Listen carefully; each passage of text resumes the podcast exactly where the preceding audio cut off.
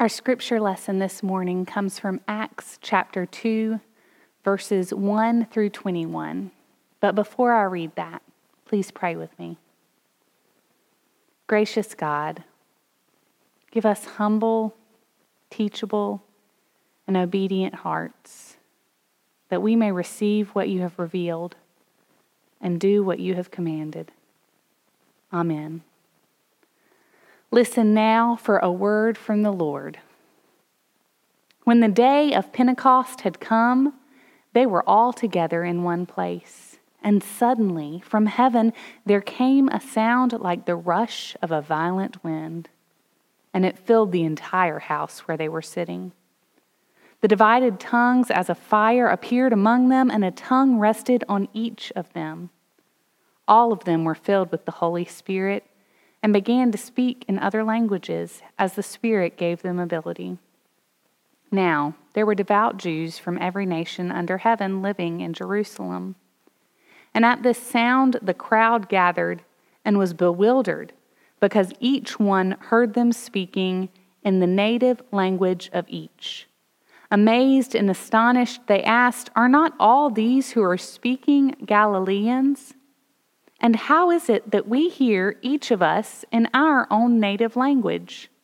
Parthians, Medes, Elamites, and residents of Mesopotamia, Judea and Cappadocia, Pontus and Asia, Phrygia and Pamphylia, Egypt and the parts of Libya belonging to Cyrene, and visitors from Rome, both Jews and proselytes, Cretans and Arabs in our own languages, we hear them speaking about God's deeds of power.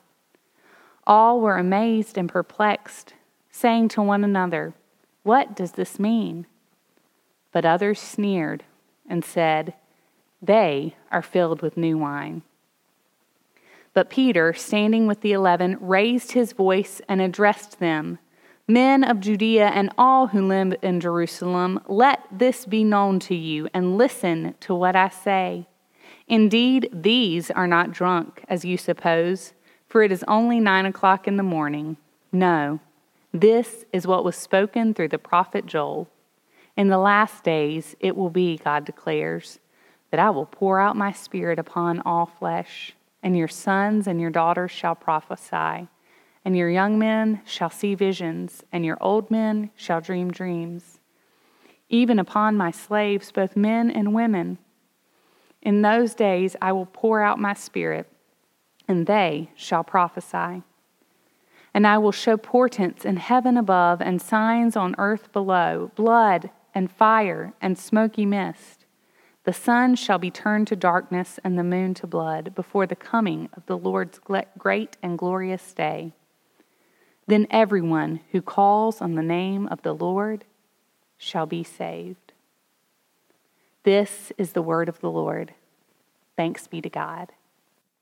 Today is a celebration. It's Pentecost, the reason I'm wearing red, and the birthday of the church, thanks to the outpouring of the Holy Spirit. If you look at my stole, you'll see references to flames of fire and to a dove reminders of the Spirit's outpouring.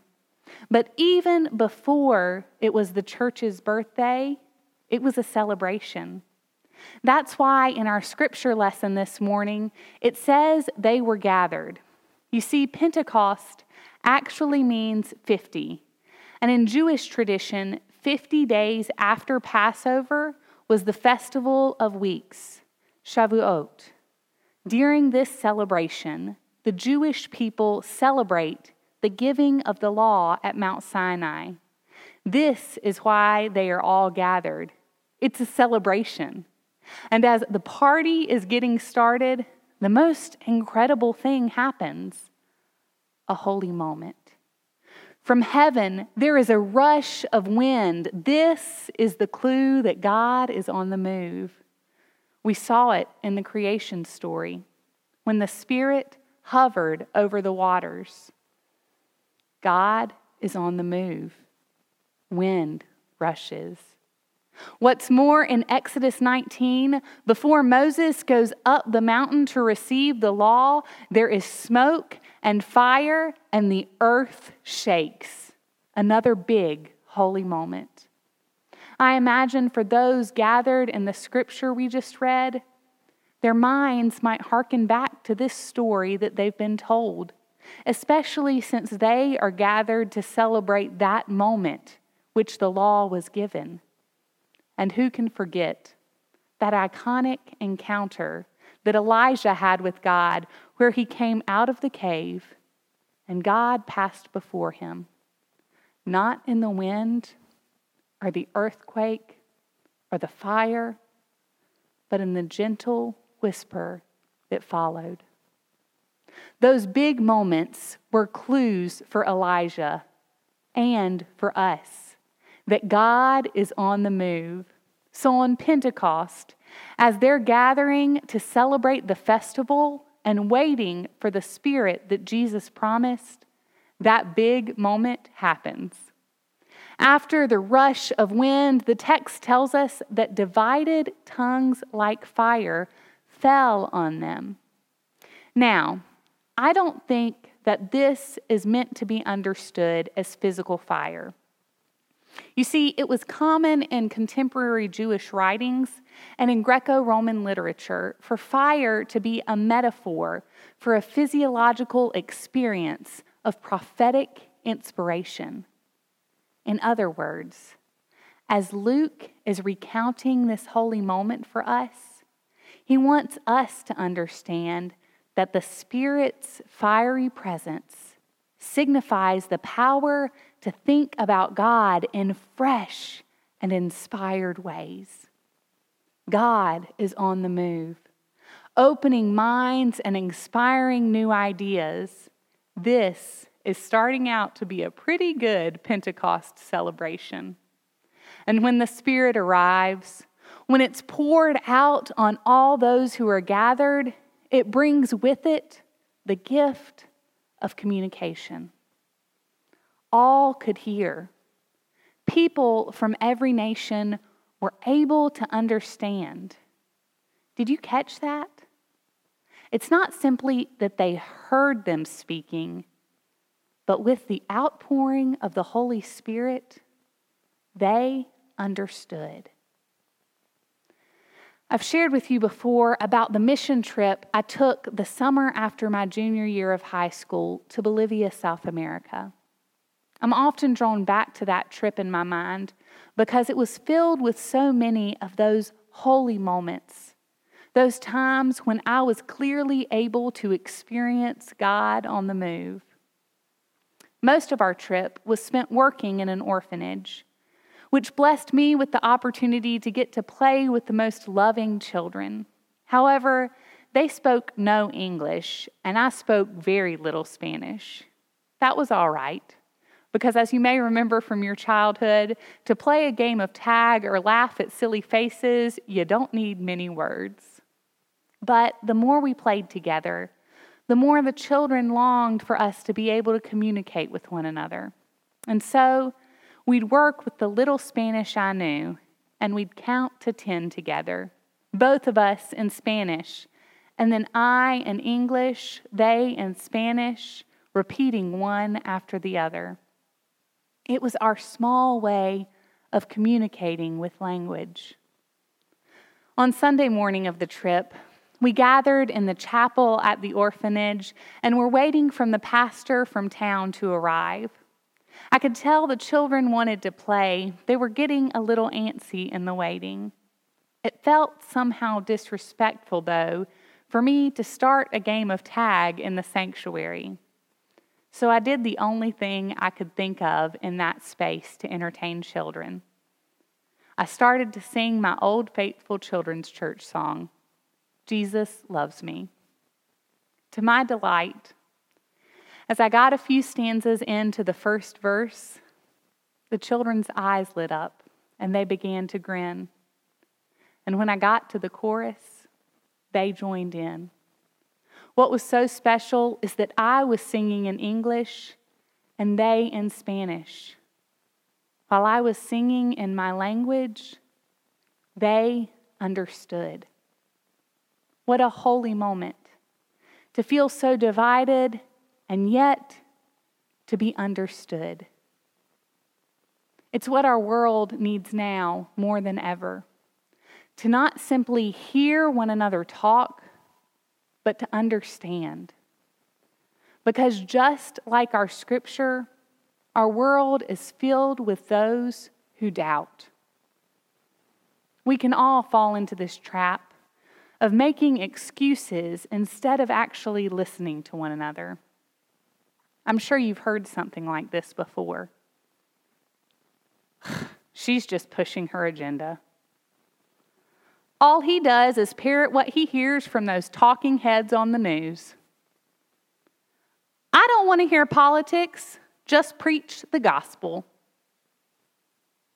They're filled with new wine. Peter is clear in the response he preaches. This is about what God is doing here and now through the Holy Spirit. The Spirit is an equalizer, allowing men and women, young and old, free and slave of all races, to experience the great work of God. When I look at the world today, I find myself hungry for that Pentecost moment again. For starters, I want to be gathered all together in the same place, like the scripture says. Can I get an amen? I know you said amen in your living room.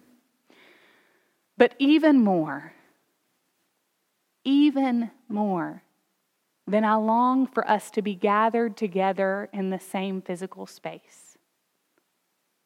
I long for the narrative to change in our news cycle. I long for the culture to change in our society. My heart is broken by the list that continues to lengthen with names like George Floyd, Breonna Taylor, and Ahmaud Arbery. I'm exhausted by living in a world where someone is looked at because of the color of their skin and presumed guilty instead of being seen as a child of God. And most of all, I'm humiliated that it's taken me this long to speak out because I am a person of privilege. I have enjoyed the safety of my skin color and the comfort of my call, so much so that I exchanged it for what I knew to be the Spirit trying to do in and through me and through this congregation. You see, if the Spirit has descended on me, and I am clear that this is her message, that all of us are to be in this together, and that until it is safe to live as a black person in America, it is not safe for any of us, and you have not heard that message from the Holy Spirit, then it's on me to translate it. Because the Spirit has descended and has convicted me.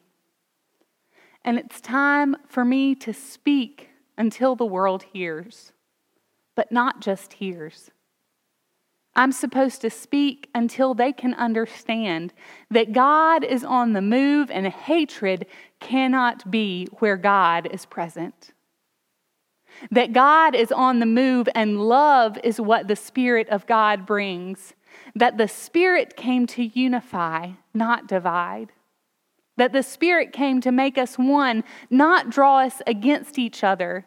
And if I speak with the Spirit's words, I have to believe that others will begin to understand, that others will see the power of God's deeds and will testify to the same. I believe that the wind of God is blowing through our community and it is calling us to proclaim the gospel message that God's grace is for all. So, where do I start? There are a few ways I am feeling led to begin this process, and I'd like to invite you to join me. The first is through evaluating my own heart. I hesitated to bring this story up because of how uncomfortable it makes me. But I think it's necessary to name if I want to allow the Spirit to work in and through me. A few weeks ago, it was easy for me to feel heartbroken and yet distance myself from people who may look like me, but yet were upholding a racist system. God is not present in hatred. I don't have that kind of hatred in my heart. After all, I would never grab a gun and chase someone down in my neighborhood. I guess I can wash my hands of that guilt. But then I saw the story this week of the white woman in Central Park, and it put a lump in my throat. Because while she did not pull a gun, she gave in to the racism of our society and in her own heart, using the police as a threat instead of looking at her own behavior. You see, there have been times in my life when I've tensed up being approached by a man of color, and he was doing nothing wrong. There's just this little piece of racism seated in my heart that I so often want to avoid. I wonder if the same is true for you. If you're not quite as far from this broken system as you'd like to believe,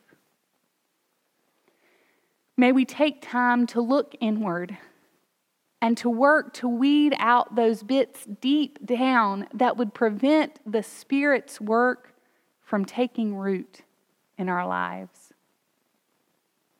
Second, I think we have a responsibility to listen to those voices, voices that don't sound like our own. We have to be intentional to hear from those whose life experience is damaged by systemic racism and lift them up so others can begin to understand their experience. For me, it's been really helpful to look within our own tribe of the PCUSA, to the leader of our church, stated clerk J. Herbert Nelson, and to my friend Aisha Brooks Lytle, who serves as the executive presbyter in Greater Atlanta. I encourage you to curate your social media to seek out people of color, authors, pastors, people who are speaking the truth of their lives. Find those people of color who are sharing their stories and listen and amplify their voices. We do this because the Bible calls us to do justice and to do justice, we must courageously make other people's problems our problems. Only then are we truly able to love our neighbor as ourself. Only then are we able to live as one who has the breath of life, who is filled with the Holy Spirit. It's time for a Pentecost rebirth. And my prayer is that it will begin in our hearts this day. We need to celebrate the Holy Spirit at work in our midst, not making us uniform, but making us unified. May we each be given eyes to see how God is at work over there and right here. May the Spirit show us that those with different skin color than ours are created in God's image, and I can worship God because of that. May we celebrate Pentecost this day, knowing that those who speak differently than we do are not to be shamed or feared, but are filled with the Spirit, and I can praise our Creator for it. May we welcome the Holy Spirit in each of us so that we can speak out all that we know to be true, so others begin to feel it's moving too, so they too can be enlightened, and we can all experience a rebirth of God's presence in our community. That's exactly what Charles Wesley was writing about when he penned the verses we know as Oh, for a thousand tongues to sing.